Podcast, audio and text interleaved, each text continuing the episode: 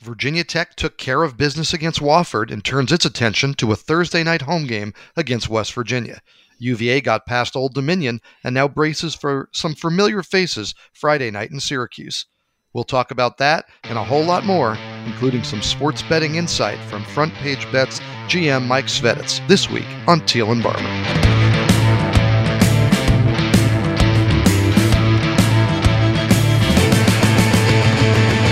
Welcome in to episode 89 of Teel and Barber, the Richmond Times Dispatch and Richmond.com's Virginia Tech, UVA, and ACC sports podcast. I'm Mike Barber, ACC beat writer for the paper, and joining me, as always, my co host, the 14 time Sports Writer of the Year and the Virginia Sports Hall of Famer, David Teel. David, how are you, my friend? Good afternoon. I'm doing well, Mike. Hope you're the same. I am struggling, David, because I, am living every reporter's nightmare. I lost my digital voice recorder. Oh. And, and with it, uh, at least six stories that were either going to be future projects or two of them that were going to be this week. And um, it is the worst feeling. And David, we've looked everywhere. I, I recruited my kids. My wife's been involved. Uh, we've tore, tore the house apart, tore the cars apart, uh, just looked anywhere we can imagine. And we, we just threw a, a desperation Hail Mary. I figure the best chance we have of finding it is if I buy a new one. So I, I just ordered a new one from Best Buy. My, my wife is my wonderful wife is out. She's going to pick it up on her way home from another errand, and uh, I assume that the minute we have possession of the new recorder, we'll we'll find the old one. But right now, it's been uh, it's been the story that's dominated our week.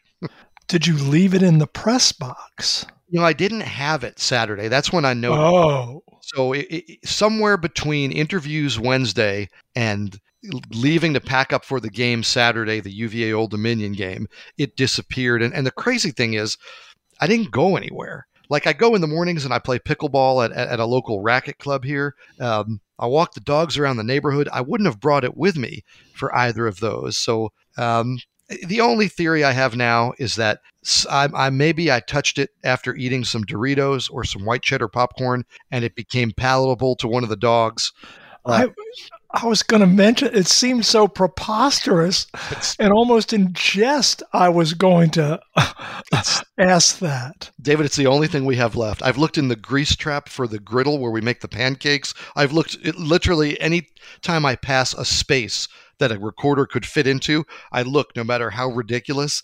Uh, I've opened up the back of the toilets. Now, mind you, I have a three year old son. So there really is no limit to where if he picked it up and moved it, it could be. Correct. Uh, but he's pretty adamant that that we you know we showed him pictures of what we're looking for, and he's pretty adamant that he hasn't seen it. So. Uh, like I said, that's kind of dominated my week because I've lost so much, and um, hopefully I can I can kind of rally here and, and still be productive this week. And uh, being productive, David, that's the theme right now for the Virginia offense, which man, they were they were productive a year ago. they were prolific a year ago, and now they're just not where they were. And uh, another tight one this past weekend with Old Dominion. They found a way to pull it out, but uh, drop passes, struggled offensive line play. Even Brennan Armstrong at times looks a little off. David, what do you see that's amiss with this Virginia offense? Mike, Saturday was strange because it it's not like Virginia struggled to move the football. I mean, more than 500 yards, 6.3 yards a snap. Now, is that 7.0 like last season? No, but that's still pretty darn good.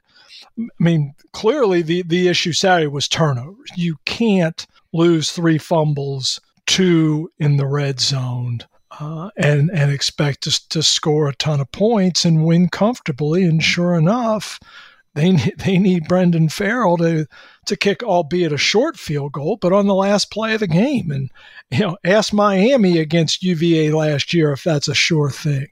That's right. It didn't pan out very well for the Hurricanes down in South Beach last season, but wow, it, it was a whole lot closer than it needed to be. Yeah, and you're absolutely right about the turnovers and the red zone in general, um, settling for field goal chances. And, yep. and it's just, um, again, it's a different offense, it's a different approach. But, um, you know, Tony Elliott said conservatively they left 20 points out, out there. It, it may have been more than that. And, I, you know, I'm writing a story right now about drop passes, which has been something that's plagued them through three games here. And, um, you know, I was talking to Marques Hagans, who who is, by his own admission, a very tough grader. um, mm-hmm. Yeah, he he's he had about ten drops on his group. I think that's a little high, but certainly there were five or six uh, very catchable balls that, that went off their hands. And just watch the opening drive. And it was interesting speaking with Des Kitchings. He said, you know, we wanted to come out and take some deep shots down the field and get Brennan Armstrong and that offense feeling good again. And uh, the very first play of the game, they ran a, a deep sideline route up to Dontayvion Wicks. He adjusts, come back a little bit for a ball that, that maybe was a little underthrown, hits him in the hands as he's coming down to the ground, and he just can't keep a grasp on it. Um, later in the drive. Lavel Davis has a deep out go off his fingertips. Wicks drops another one after a great Mike Hollins blitz pickup. And yeah, uh, that's that second Wicks drop. Brutal. It, it, that one you circle in red because the first two, okay, yes, you expect them to catch it, but several times out of 10, you're not going to.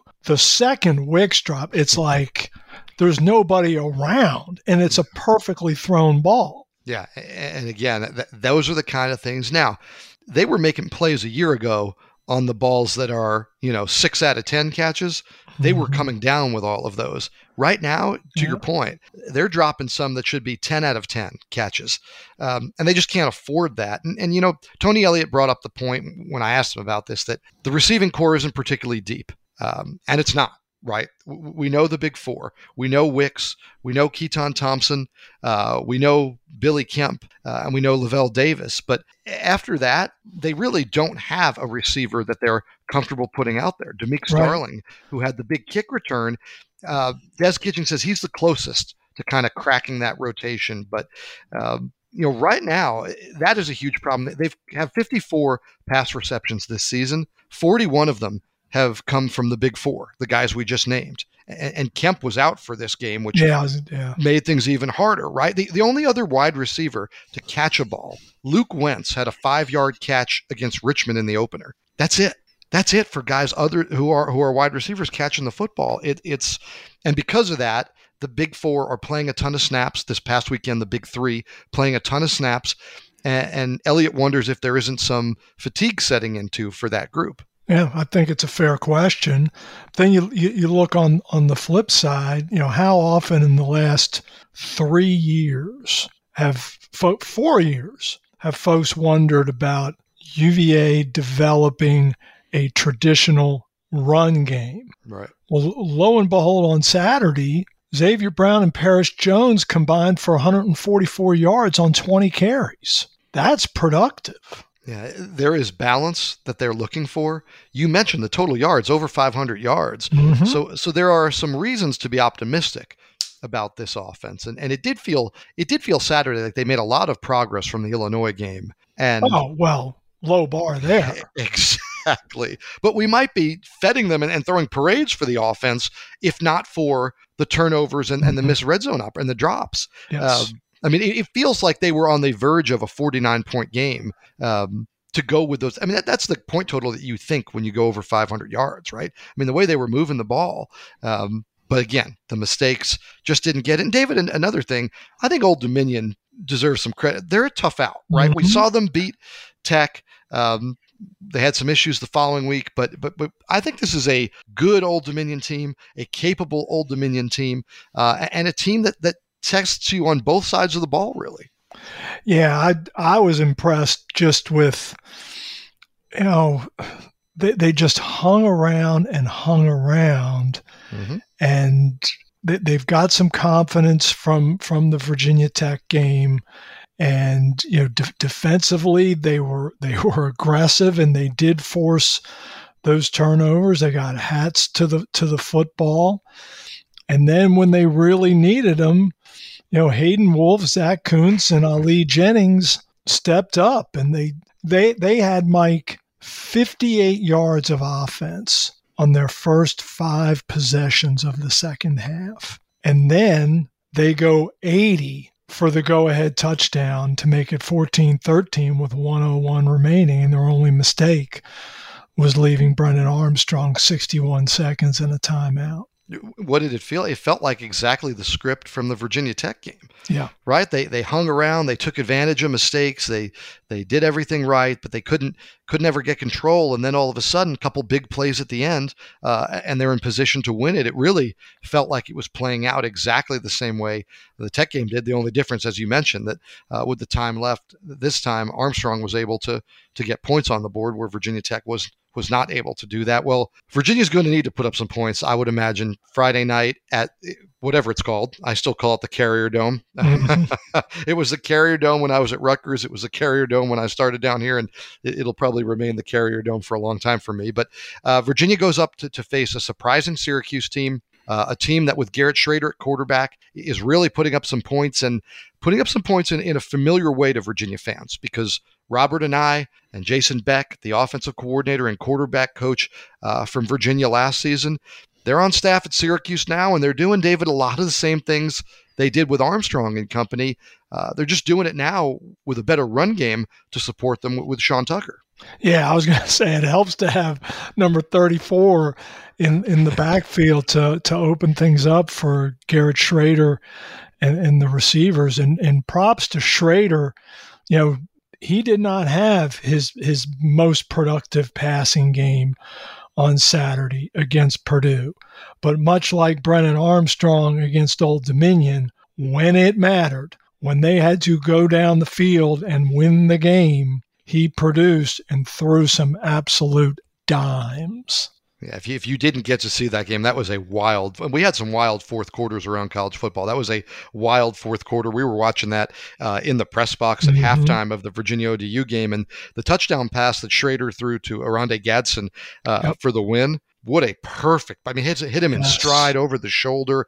Um, it looked like some of those big explosives that Brennan Armstrong and Wicks had a year ago. So uh, David, I think you know Syracuse is interesting. They, they came into the year. Dino Babers very much a, a hot seat guy. Um, what were they going to be? The expectations were not particularly high for this team, despite bringing Tucker back and, and Shrader with a year under his belt. Uh, they've been one of the surprises in the ACC right now. Yeah, you mentioned the three and zero oh start and the very impressive season opener where they just waxed Louisville up there at, at the dome. So the Orange is going to be looking for a, for a 2 and 0 ACC start. And Mike, who would have ever thought bas- basketball schools, Kansas, Duke, Syracuse, North Carolina, Kentucky, Indiana, and UCLA are a combined 21 and 0 this football season. Yeah, it's just gonna just gonna make things more interesting in Kentucky, where you got the Calipari and Stoops. Uh, right. Are you a football school? Are you a basketball school? Uh, hey, who knows? Maybe there's room to, to, be both. I know we've always talked about that at, at Virginia Tech, and uh, can you can you be both? Uh, it, it's it is an interesting turnaround, and I think a very a, a, game that was already I think a challenging game for Virginia to go sure. on the road to play a mm-hmm. Friday night uh, to have those coaching connections, um, but then you you factor in the fact that Syracuse is playing pretty darn well. Uh, this will be a very interesting game. I, I'm not sure how I see this one unfolding Friday night. I'm not either. I, I, think Virginia, or excuse me, Syracuse is a fairly sizable favorite in the seven to eight eight point range. Correct. I, I think when I, when I saw it open, but Virginia's defense has has played well, or did certainly did play well Saturday. I thought Aaron Faumui mm-hmm. was exceptional against Old Dominion. Just the, the, the, pressure that he was able to put on Hayden Wolff. The big difference, though, Mike, is Hayden Wolff is stationary.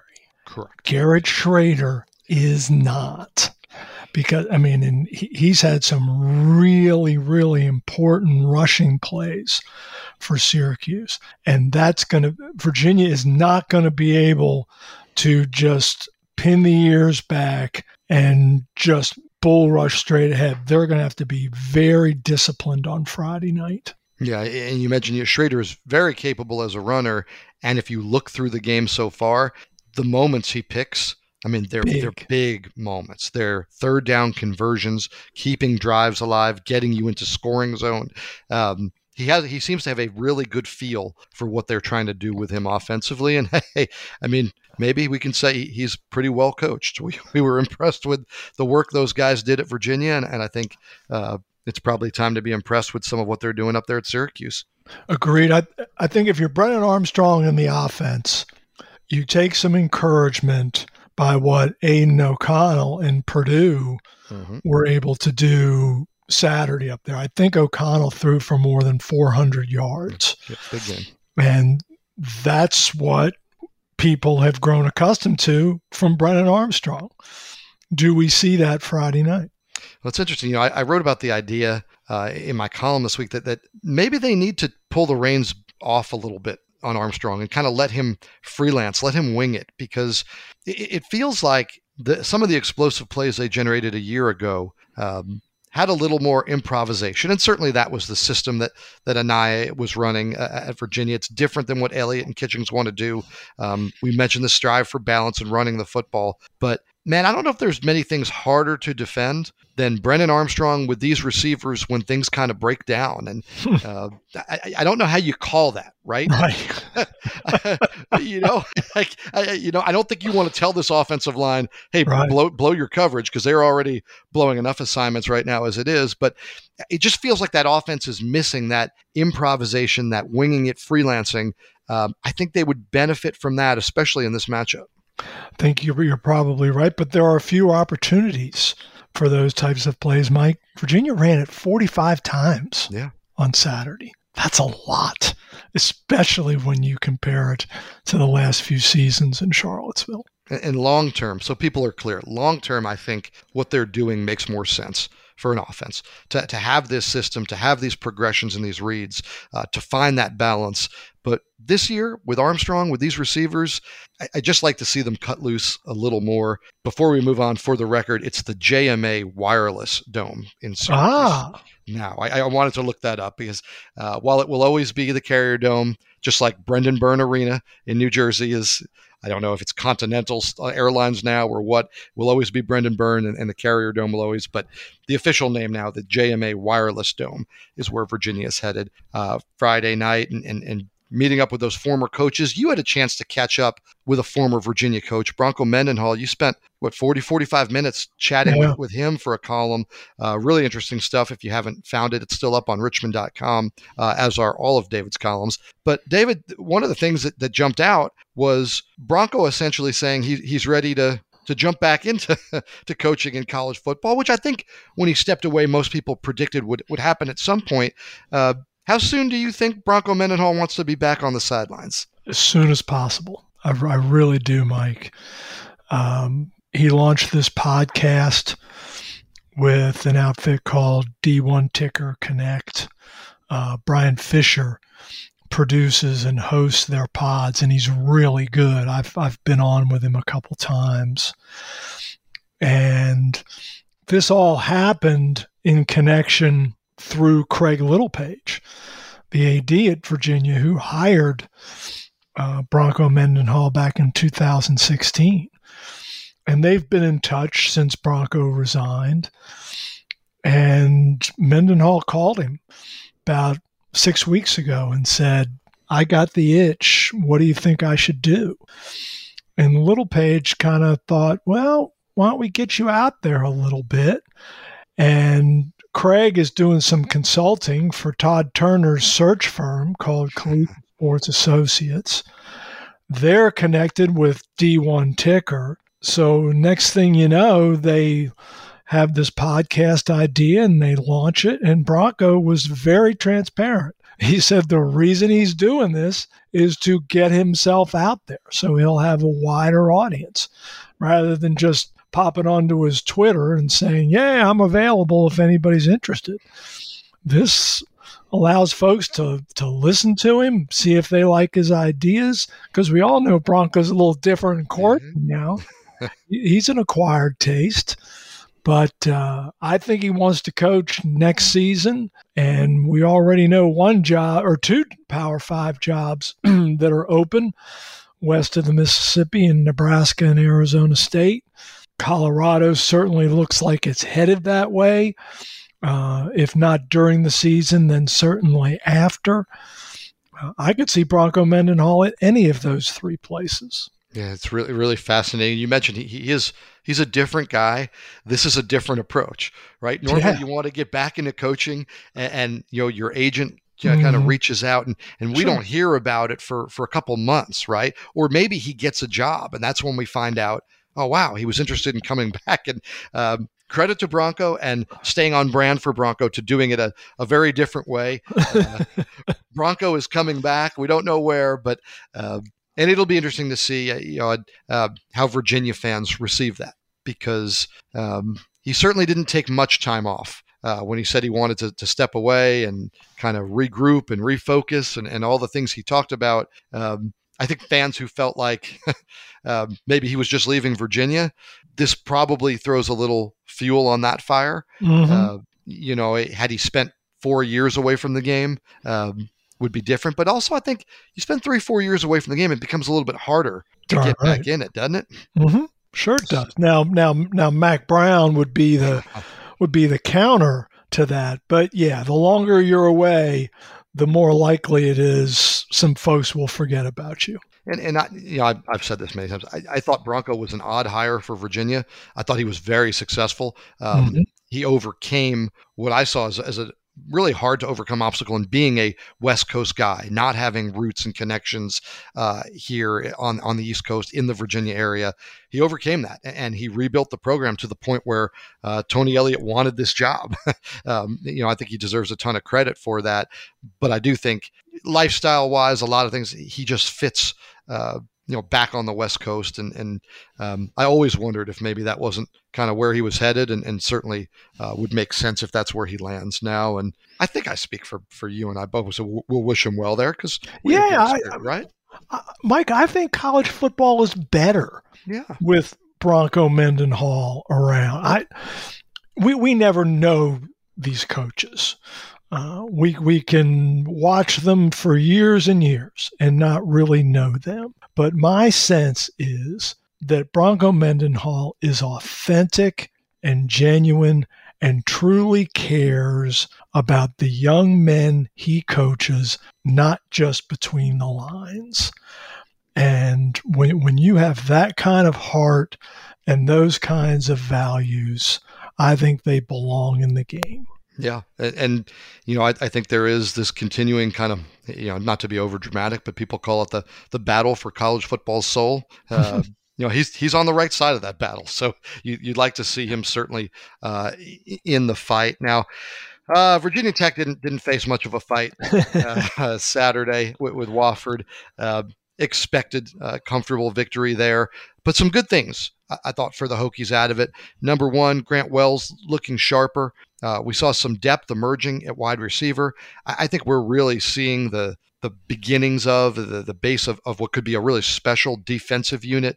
Uh, David, what stood out to you about the Hokies win over Wofford? A couple things, Mike. One, no turnovers.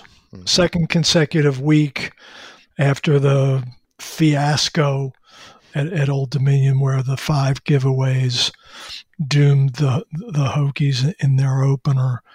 So no turnovers. Grant Wells slinging it around, and you mentioned the depth at wide receiver, which they need and needed, especially on Saturday, not because of the opponent, but because Kaleb Smith went out again with an injury and was unavailable for more than half the game. And all of us, you know, you got guys like Jadan Blue and Stephen Gosnell and Christian Moss, and even to an extent Gallo at tight end, you know, they combined for more than 200 receiving yards on Saturday. And, and again, it's a it's a poor FCS opponent, but if if that can continue, if they can build upon that, then the offense has a chance. The task then becomes finding a running game because they did not have one much to speak of at least against Wofford. And Malachi Thomas is still out. He'll, he'll be a, a game time decision, it sounds like. Yep, Uh, Keshawn King missed the game. Keshawn King missed this one. So, Yep. uh, you don't even have the you kind of had this sense that Virginia Tech was going to be that running back by committee ride the hot hand approach that we'd seen for so many years under under Frank and, and Shane Beamer uh, when he, Shane was coaching that position but you haven't even had that because you, you can only ride the available hand right, um, right. so it, it, will be I think the I think it's fair to say that the jury's still out on the running game and and you know, you might say three games in that that's that's not a good sign, but, but there have been some reasons uh, why we just don't have a good sense of what they can do running the football right now. No, we don't. You know, Keshawn King had the 65 yard burst against Boston College, but that was pretty much it that evening. So lot lot left to to see. Uh, and you mentioned Malachi Thomas. Sure sounds like he's a long shot for Thursday but man, they're going to need him moving forward. Um, you know, they got their conference op- or not their conference opener. They already played BC, but conference road opener October 1st at North Carolina. Having him back for that would be key. Yeah, a stretch of some tough offenses starting Thursday night with West Virginia. Mm-hmm. yeah, West Virginia's got a lot of problems. I get that, but scoring the football isn't one of them. No. Uh, JT Daniels, that Neal Brown offense, they've looked really good. Virginia Tech defensively, David, I think has looked really good. I'm excited for the, for this matchup. I'm excited for uh, offense versus defense uh, of of this caliber. Yeah, new coordinator in Morgantown and Graham Harrell who's obviously got NFL experience. He's got collegiate head coaching experience. You know, he was a terrific quarterback in his own right at Texas Tech. He was with JT Daniels at Southern California, so there's a relationship there. And I'm sure they are comfortable together. And that's what Dax Hollifield was, was, was telling us today during the Virginia Tech Zoom is that schematically, this is an offense that's pretty similar to last season when the Mountaineers beat the Hokies up in Morgantown. But the big difference is at quarterback, and Daniels is just a much better passer. Yeah, and we all know it in college football these days. That position makes things go. If you don't have that, uh, you're not going anywhere. Now, there is a lot on the West Virginia defensive side that Virginia Tech could potentially exploit. Um, it will be interesting to see what style of a game. But but this does feel like it certainly feels like it could be a shootout type game. Um, maybe Virginia Tech's defense surprises and, and is smothering uh, in a way that it's tough to do with this West Virginia offense. But David, do you have, do you have a sense of what kind of a game we're going to see? You and I are both going to be there Thursday night. What kind of a night are we in for?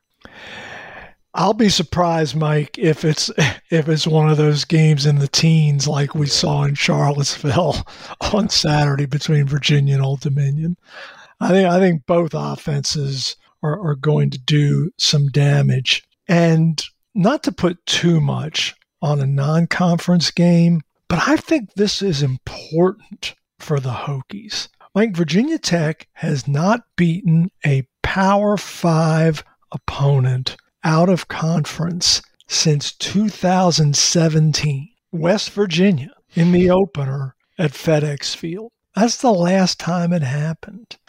I, I just believe that it's a big game for Virginia Tech. And oh, by the way, it's a big game for the Mountaineers because, heck, just last week, West Virginia Athletic Director Shane Lyons had to put out a statement basically saying, look, I know we're not good enough, but you know, we're supporting Neal Brown. You know, you know the drill there. Mm-hmm. That's not a good sign. Neal Brown's coaching for his job this season. And and David, all of that added to the fact that I, I know it's not what it was. This is a pretty good rivalry, right? Mm-hmm. I mean, a regional rivalry, a rivalry that goes back to the Big East days, a rivalry that's had some very meaningful games. Uh, two places, uh, we've covered games in both of these venues, two places that are tough to play. So this this atmosphere wise has a chance to be really good. David, we weren't at the Wofford game. We were at UVA Old Dominion, but in 11 o'clock kickoff, Yep. And it looked like the crowd really brought the energy. Dax Hollifield mentioned that today in the media availability that he thanked the fans, especially the student section, for coming out for the early game and the you know lackluster opponent. And if that was the juice at Lane Stadium for 11 a.m. against Wofford, David, Thursday night against West Virginia should be yeah. nuts. Yeah, it's it's going to jump for sure, much like it did against Boston College. But I wasn't paying real close attention to the Wofford Virginia Tech game Saturday. But someone came up to me in the press box. I don't think it was you, but mentioned that from the television shots, they didn't think there were many empty seats at all. And they too were surprised. They're like, that's an 11 o'clock kick. They're playing Wofford. And it's just packed jack in there. So, I mean, good on those folks. They appear bought in on Brent Pry. And, and, we've talked a ton on this podcast about this. And you mentioned Bronco and being genuine. I think Brent Pry is genuine in his passion for the job. I think he enjoys. You wrote you wrote about this. He enjoys being the front man uh, of this band. Oh he yeah, enjoys being the ringleader of this circus. All of those things.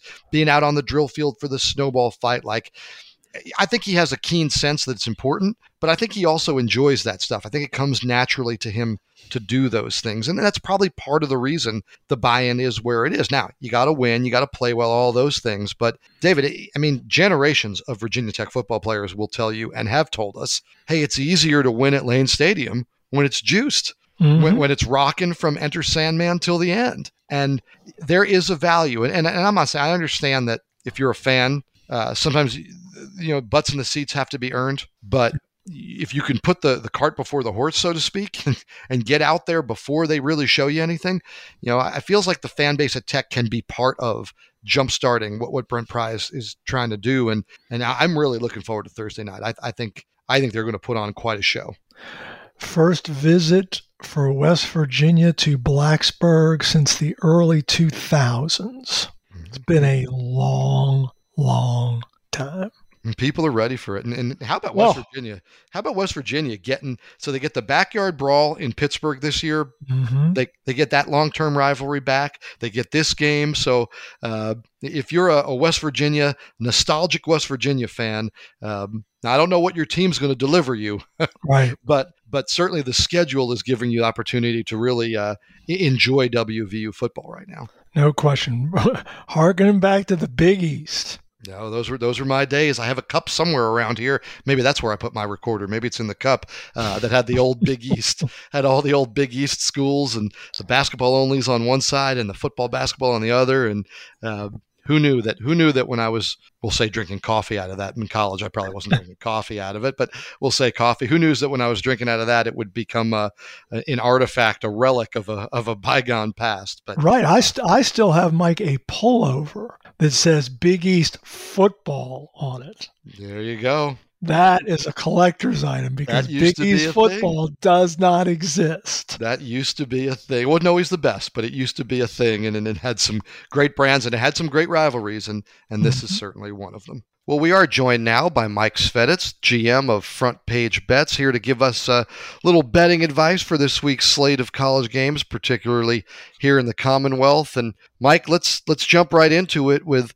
uh, what was once a great rivalry, the Black Diamond Trophy, all, all the fun, the the Thursday night, uh, all of that. I don't know if it factors in. West Virginia is a three point favorite visiting Virginia Tech. How do you see that one? Yeah, I think uh, I think that's right. I, I, might actually think West Virginia might be a little bit more of a favorite, uh, looking at kind of their season versus you know Virginia Tech season. Um, you know, West Virginia started off the season with that great game against Pittsburgh to open up you know the 2022 college football season on that Thursday night, and you know obviously losing to Kansas. Um, you know, but who would have thought Kansas would be 3 0 right now? So you know, you know, you lose to Kansas in a shootout, and then obviously you you beat Clemson pretty pretty or I'm sorry, Towson pretty bad, you know, this past week 65 to 7 and um, you know, now you go on the road again to to Blacksburg and I think, you know, Virginia Tech always plays tough at home Thursday night. You know, it's a it's a it's kind of made made for, you know, TV for Virginia Tech, you know, there.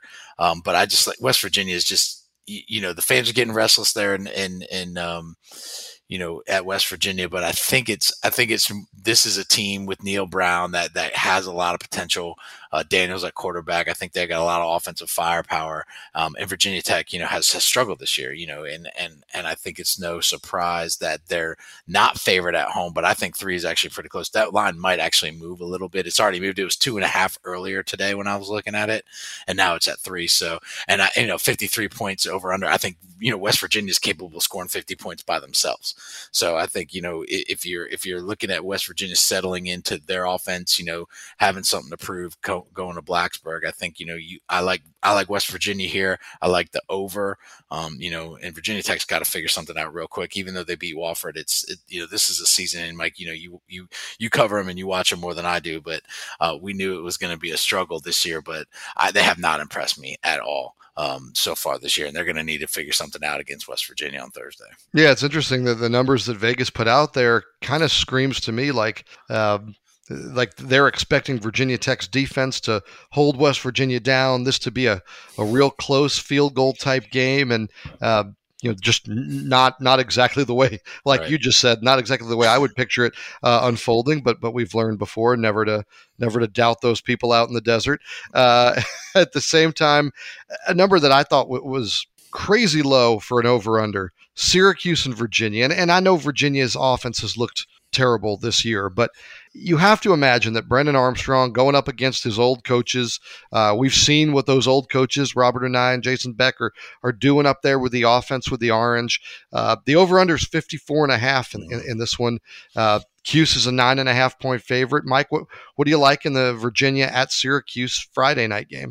Well, again, until Virginia shows it can really actually hang in, in, in there with people, I think, you know, and, and Syracuse coming off that that big win, last second win against Purdue in the Carrier Dome. You know, they and, and, and Dino Babers where he was on the hot seat coming in this year. You know what I mean? It was it was put up or shut up time for Syracuse, and they're and they're putting up right now.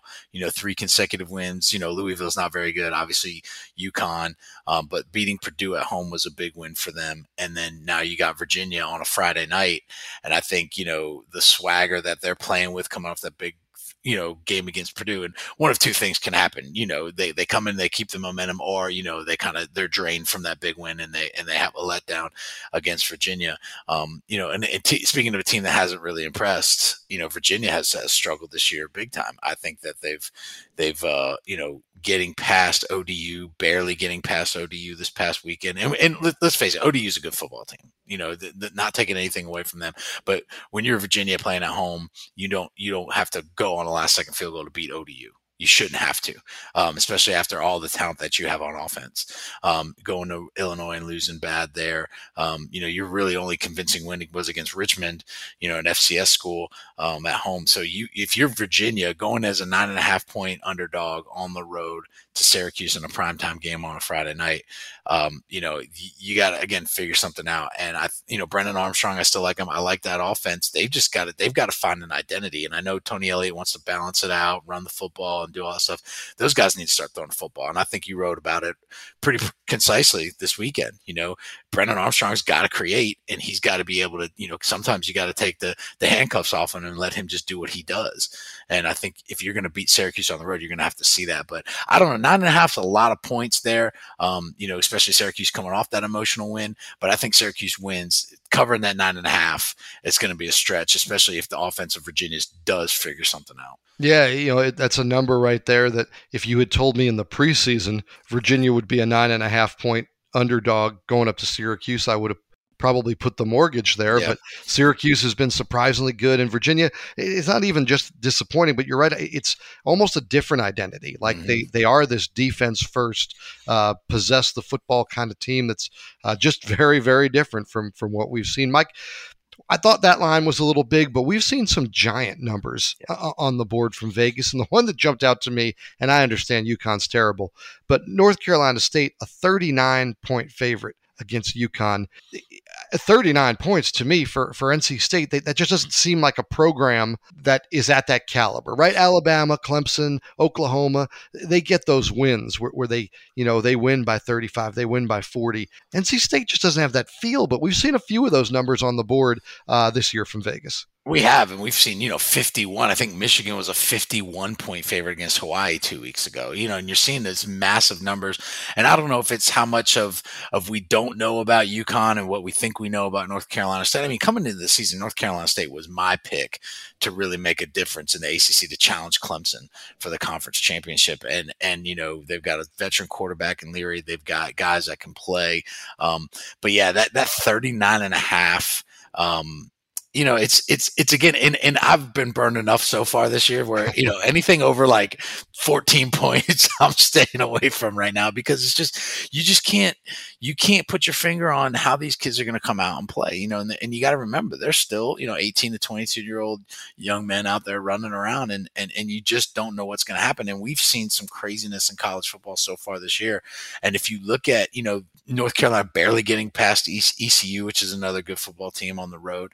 Um, you know, handling Texas Tech. Um, yeah, I, I, I wouldn't I wouldn't mess with that line. You know what I mean? If you're if you want to pick, you know, North Carolina State on the money line, which isn't much value, that's one thing. But to mess with the 39, 39 and a half points, that's just a little bit too much at this point. Right. I, I agree. I mean, I, you kind of look at the teams, you look at the rosters, and you say, okay, yeah, NC State maybe is five or six touchdowns better, but that that doesn't mean that's the way it's going to play out on a Saturday afternoon. Exactly. And, uh, that's a big big number to cover but you've you've given us some good pointers pointed us in the right direction take the advice uh, as you will i, I, I think uh, we, have all seen we, we maybe need a few more weeks here before we really get a great feel right uh, yeah. on some of these teams but you got to keep riding with kansas though 3 and 0 so just keep rolling with kansas and anybody who app state plays you just got to go you got to go with app state hey who, who would have thought that the game that everybody's got circled on their calendar this weekend is is kansas and duke that's yeah. Uh, circled on your preseason calendar, I'm sure. Well,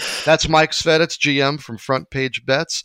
Thanks for joining us, Mike. All right. Thanks, Mike. All right, David. Well, let's take a look around the ACC, and you mentioned it earlier with right. Syracuse and, and, Duke and the basketball powers that are getting something done. Florida State, to me, also among the surprise undefeateds at this point. Uh, of those three, Florida State, Syracuse, and Duke, undefeated at this moment. Who do you think's got the staying power to, to have a season? I'm not saying an undefeated season, but to, at the end of the year have, have really uh, turned things around uh, the most quickly, have the most success of those three? Florida State. Yeah. Simply because two things, Mike. Number one, who the Noles have already beaten. you know, you, you go to New Orleans and and beat LSU, and then you go to Louisville and get your best defensive player, Jared Verse, the transfer from, from Albany up front, and he gets hurt. And then your starting quarterback, Jordan Travis, goes down, and you're thinking, okay, going to be a long night for Florida State. But no, Tate Rodemaker, the backup, comes in and he just starts leaning on Johnny Wilson, that huge transfer receiver from Arizona State. And granted, Louisville did them a, a, lot of favors, but wow, what a terrific win for Florida State on the road last Friday night. So you, you put those things together, that just that ability to, to, to come back and that resilience and the fact that they've already beaten those quality opponents, I think Florida State's got the best chance to sustain it. Yeah, it's interesting. You know, the ACC's Atlantic division, and this is the last year of divisions, but the Atlantic has been kind of coast uh, Clemson and everybody else, uh, and it may still be that way. I, I, think Clemson is is still the class of the league, but uh, there are some quality teams when you think about NC State. You think about Wake Forest now that Hartman's back. You think about what Florida State's doing, and and even Syracuse looking more competitive. So uh, that division now is mm-hmm. far more interesting than it's been in, in a number of years. Yeah, and NC State, I don't think you can overstate how big that win was Saturday night over Texas Tech. Not to say that the, the Red Raiders are all that, but that's the kind of game that the Wolfpack has been losing for decades. yeah. uh, and, and that's not an exaggeration. And and to, to get that one, and now you would think should be fairly safe this week against Connecticut, and then to Death Valley in a game that may be the de facto division title game. That's if Clemson can get by Wake Forest on the road Saturday. I I'm I'm really interested in that game. I'm going to go down to to Winston Salem on Saturday. I should just go Friday from uh, from Blacksburg, but that's a noon kick Saturday afternoon. That place is going to be sold out. Heck, Wake sold out last Saturday night against Liberty, and and darn near in a classic look ahead because you know the Deacons were looking ahead to a Clemson and then B the following week against Florida State and thinking, oh, okay, we got Liberty. Mm, not so much. had to survive a two point conversion in the final minute to win. Yeah, that was a wild one. And it's going to be interesting with Clemson this year because what we just talked about, I think they're going to be far more battle tested uh, if yes. they emerge and go to the college football playoff, which I, I think they will. I, I, like their chances. I love their defense. Uh, I, I, love NC State's defense too. Their linebacking corps is outstanding. But I, I think Clemson will emerge, and I think they will emerge far more battle tested this year because Florida State is good again. NC State and Wake are very good. Uh, Syracuse is functional again. I, I think it, it, will be interesting again. more opportunity to slip up, more opportunity to lose a game, and, and maybe cost the ACC a spot in the playoff. But if they navigate it, uh, or if it's NC State, whoever navigates that will come out to me uh, more ready for playoff rigors. I think it's a really good point, Mike. The, the ACC's one nightmare scenario there yeah. would be that they beat up on each other so much that somebody comes out of there and goes to Charlotte for the championship game at nine and three. And that's what you, what you don't want because then they're they're out of playoff contention. Now, when the when it goes to twelve teams, and the ACC champion is all but guaranteed a bid to the playoff, then you feel better about that. But with a four team model, you don't like that in the least. And just one quick aside about last week's Clemson Louisiana Tech game.